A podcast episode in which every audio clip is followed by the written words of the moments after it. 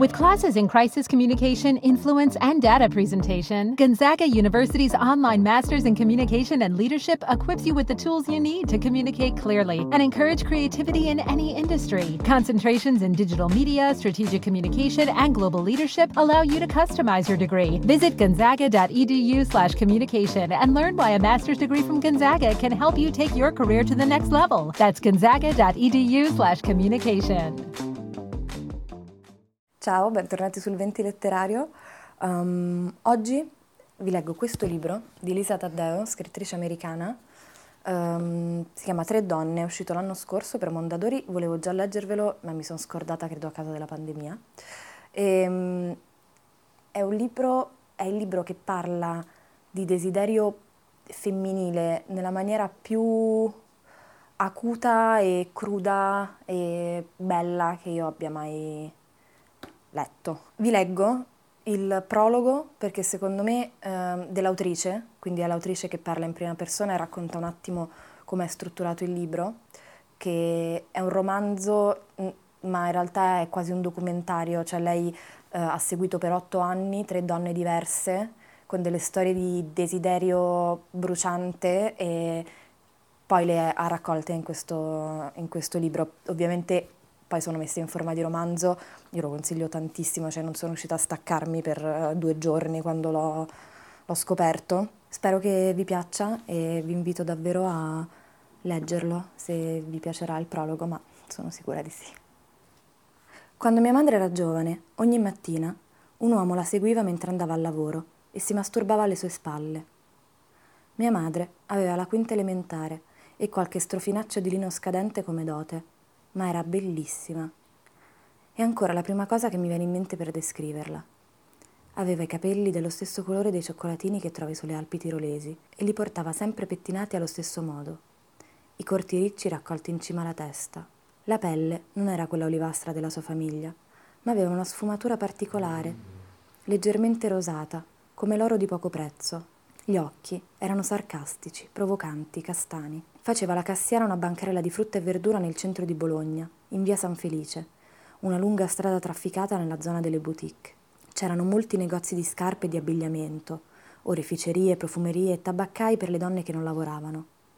Mia madre ci passava davanti mentre andava al lavoro. Guardava gli stivali di pelle pregiata e le collane luccicanti nelle vetrine. Prima di arrivare alla zona commerciale da casa sua, però, l'aspettava una tranquilla passeggiata attraverso stradine e vicoli dove non si vedeva una macchina e una volta superate le botteghe del fabbro e del macellaio, proseguiva sotto i portici deserti, saturi dell'odore pungente di urina e del puzzo misterioso di acqua vecchia che stagnava fra le pietre.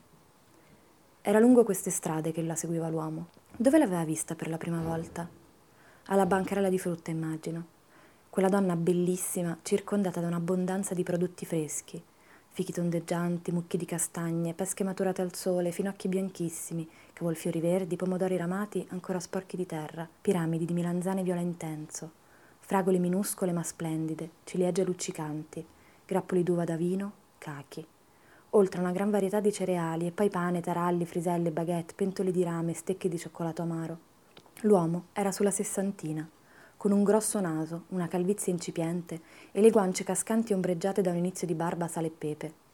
Portava un berretto con visiera, come tutti gli anziani col bastone che facevano la loro passeggiata quotidiana. Un giorno doveva averla seguita fino a casa, perché in una limpida mattina di maggio, uscita nella luce improvvisa dal pesante portone del suo condominio, in Italia quasi tutti gli edifici hanno attribui, la luce bassa e razionata per ridurre le spese, i muri spessi di pietra gelata che tengono fuori il sole, si era ritrovata davanti quel vecchio sconosciuto ad aspettarla.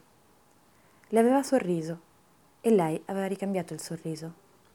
Poi si era incamminata per andare al lavoro, con una borsetta senza pretese e una gonna fino al polpaccio. Persino da vecchia le sue gambe erano incredibilmente femminili. Riesco a immaginare di essere dentro la testa di quell'uomo che vede le gambe di mia madre e le segue Un'eredità che viene dall'essere vissute per secoli sotto lo sguardo maschile e che spesso le donne eterosessuali guardano le altre donne come le guarderebbe un uomo. Mia madre aveva sentito la sua presenza alle spalle per diversi isolati, mentre si lasciava dietro il pizzicagnolo e il vinaio, ma lui non si limitava a seguirla. Arrivata a una svolta, girandosi, aveva colto un movimento con la coda dell'occhio.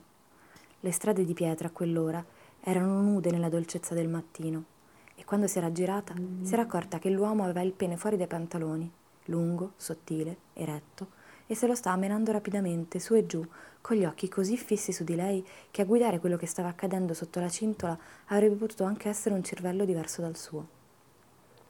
Lei all'epoca si era spaventata, ma anni dopo il terrore di quella prima mattina era scemato in una sorta di maligno divertimento. Nei mesi che seguirono, lui continuò a presentarsi fuori da casa sua diverse mattine alla settimana e a un certo punto cominciò anche ad accompagnarla a casa dal lavoro. Al culmine della loro relazione lui la seguiva due volte al giorno.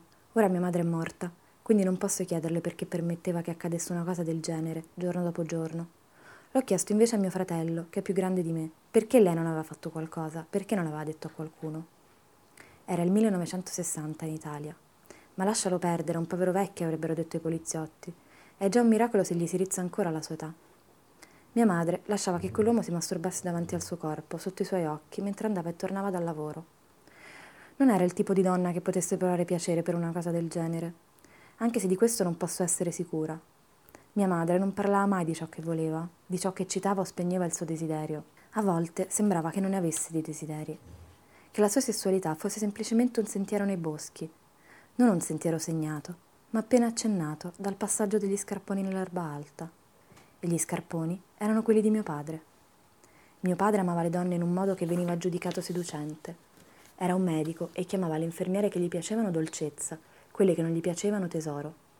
Soprattutto amava mia madre. La sua attrazione per lei era così evidente che mi imbarazzo persino a ricordarla. Sebbene non mi sia mai capitato di speculare sul desiderio di mio padre, qualcosa nella sua forza, nella forza del desiderio maschile in generale, mi affascinava. Gli uomini non si limitavano a volere. Gli uomini avevano bisogno. L'uomo che ogni giorno seguiva mia madre al lavoro e al ritorno dal lavoro aveva bisogno di farlo. Un presidente può rinunciare alla gloria per qualche pompino. Un uomo è capace di giocarsi quello che ha impiegato in una vita intera a costruire per un singolo momento. Non mi ha mai convinta del tutto la teoria che gli uomini di potere hanno un ego così smisurato da non riuscire nemmeno a immaginare che qualcuno li possa scoprire. Credo piuttosto che in quel momento il desiderio sia così forte che tutto il resto, famiglia, casa, carriera, si squaglia in un liquido insignificante, più freddo e annacquato del seme, fino a sparire del tutto. Quando ho cominciato a scrivere questo libro, un libro sul desiderio umano, ero convinta che sarebbero state le storie degli uomini ad attrarmi. Le loro smanie, la loro capacità di rovesciare un impero per una ragazza in ginocchio. Così ho cominciato a intervistare una serie di uomini, un filosofo di Los Angeles, un insegnante del New Jersey, un politico di Washington.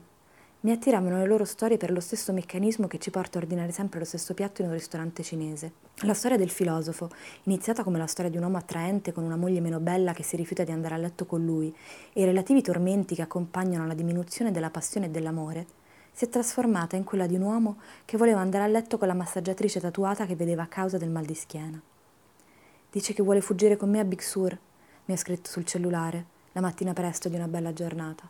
Quando ci siamo visti la volta successiva, io ero seduta in un caffè davanti a lui che mi descriveva i fianchi della massaggiatrice. Nata da ciò che aveva perso nel suo matrimonio, mi sembrava che quella passione non avesse nulla di dignitoso.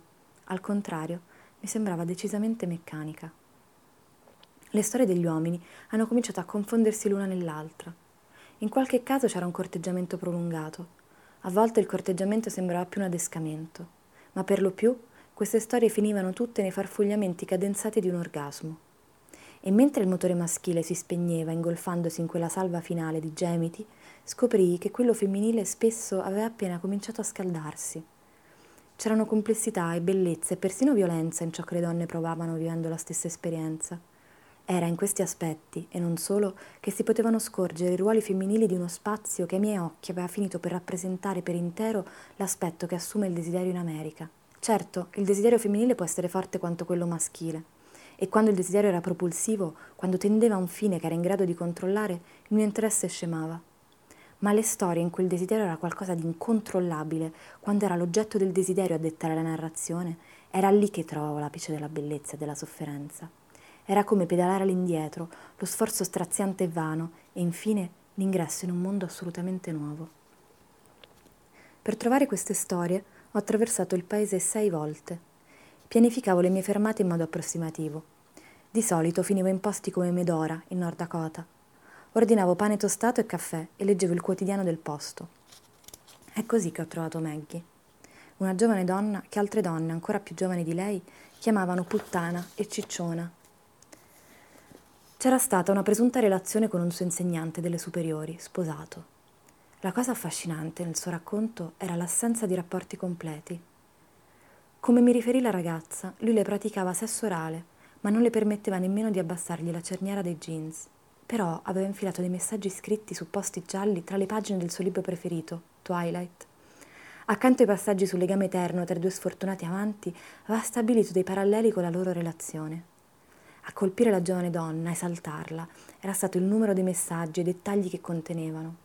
Non riusciva a credere che l'insegnante per il quale nutriva un'ammirazione profonda avesse letto tutto il libro, per non parlare del tempo che aveva dedicato a scrivere quei commenti così penetranti, come se stesse tenendo un corso per l'ammissione all'università sull'amore tra vampiri.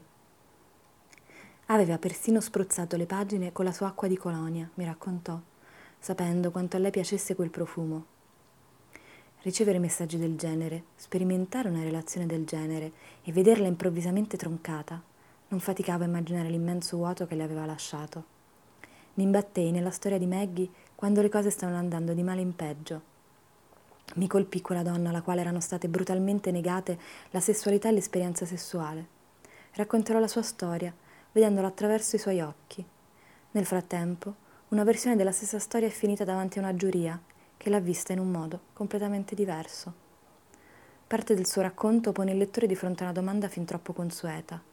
Chi, quando e perché crede alle storie delle donne? Chi, quando e perché non ci crede? Nel corso della storia gli uomini hanno spezzato il cuore alle donne in modo tutto particolare. Le amano o le amano a metà e a un certo punto si stufano e passano settimane, mesi a liberarsene silenziosamente, a tornarsene da dove erano venuti, a inaridirsi, a smettere di telefonare.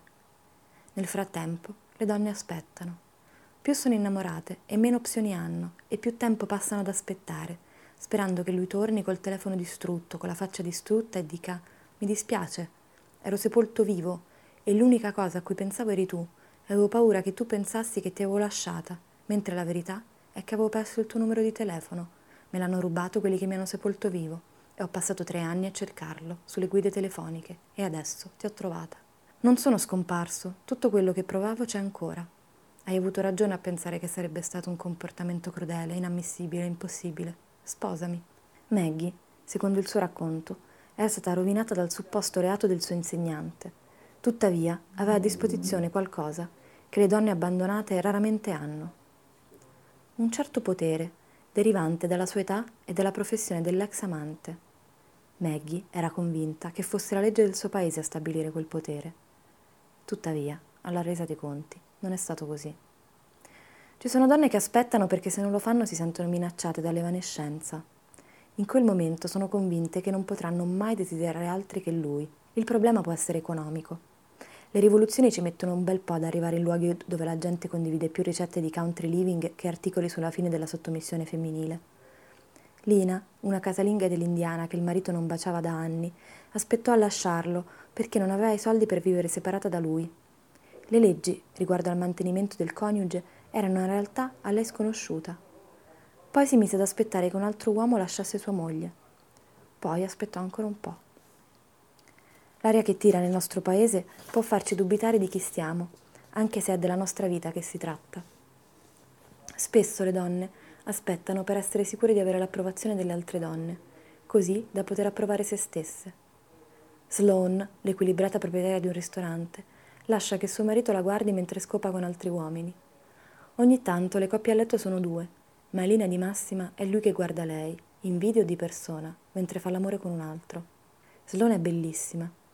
Mentre il marito la guarda scopare con altri uomini, fuori dalla finestra della camera da letto spumeggia un tratto d'oceano particolarmente ambito. In fondo alla strada vagano pecore Costwold, col mantello color avena. Una mia amica, che considerava squallida e quasi riprovevole l'idea del menage a Troyes nel contesto di un gruppo di scambisti che avevo incontrato a Cleveland, aveva trovato la storia di Sloane illuminante, cruda, comprensibile. Ed è precisamente il fatto di poter comprendere una storia a farci medesimare nei suoi protagonisti.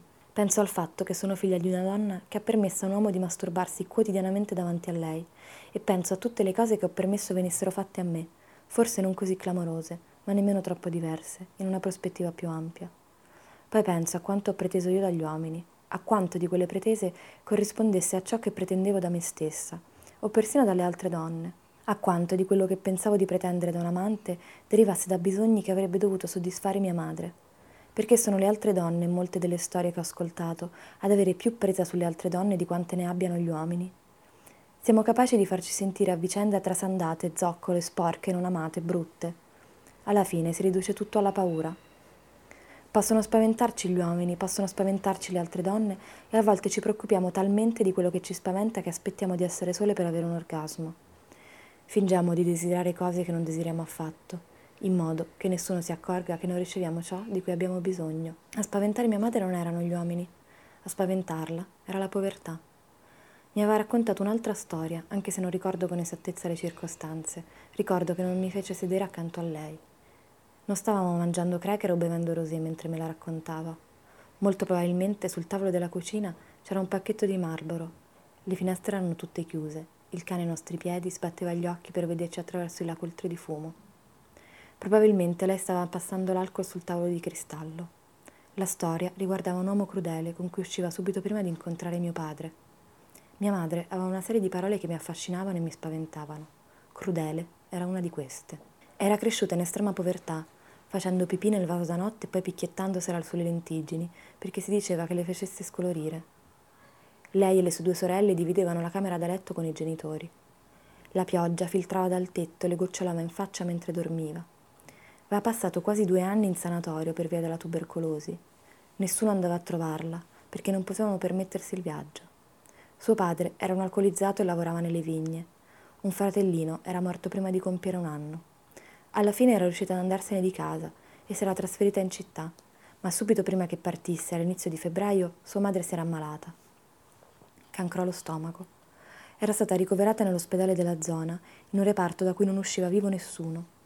Una notte c'era stata una bufera di neve, con la pioggia ghiacciata che andava a frantumarsi sull'acciottolato, e mia madre era con quell'uomo crudele quando era arrivata la notizia che sua madre stava morendo e che se ne sarebbe andata prima che facesse giorno.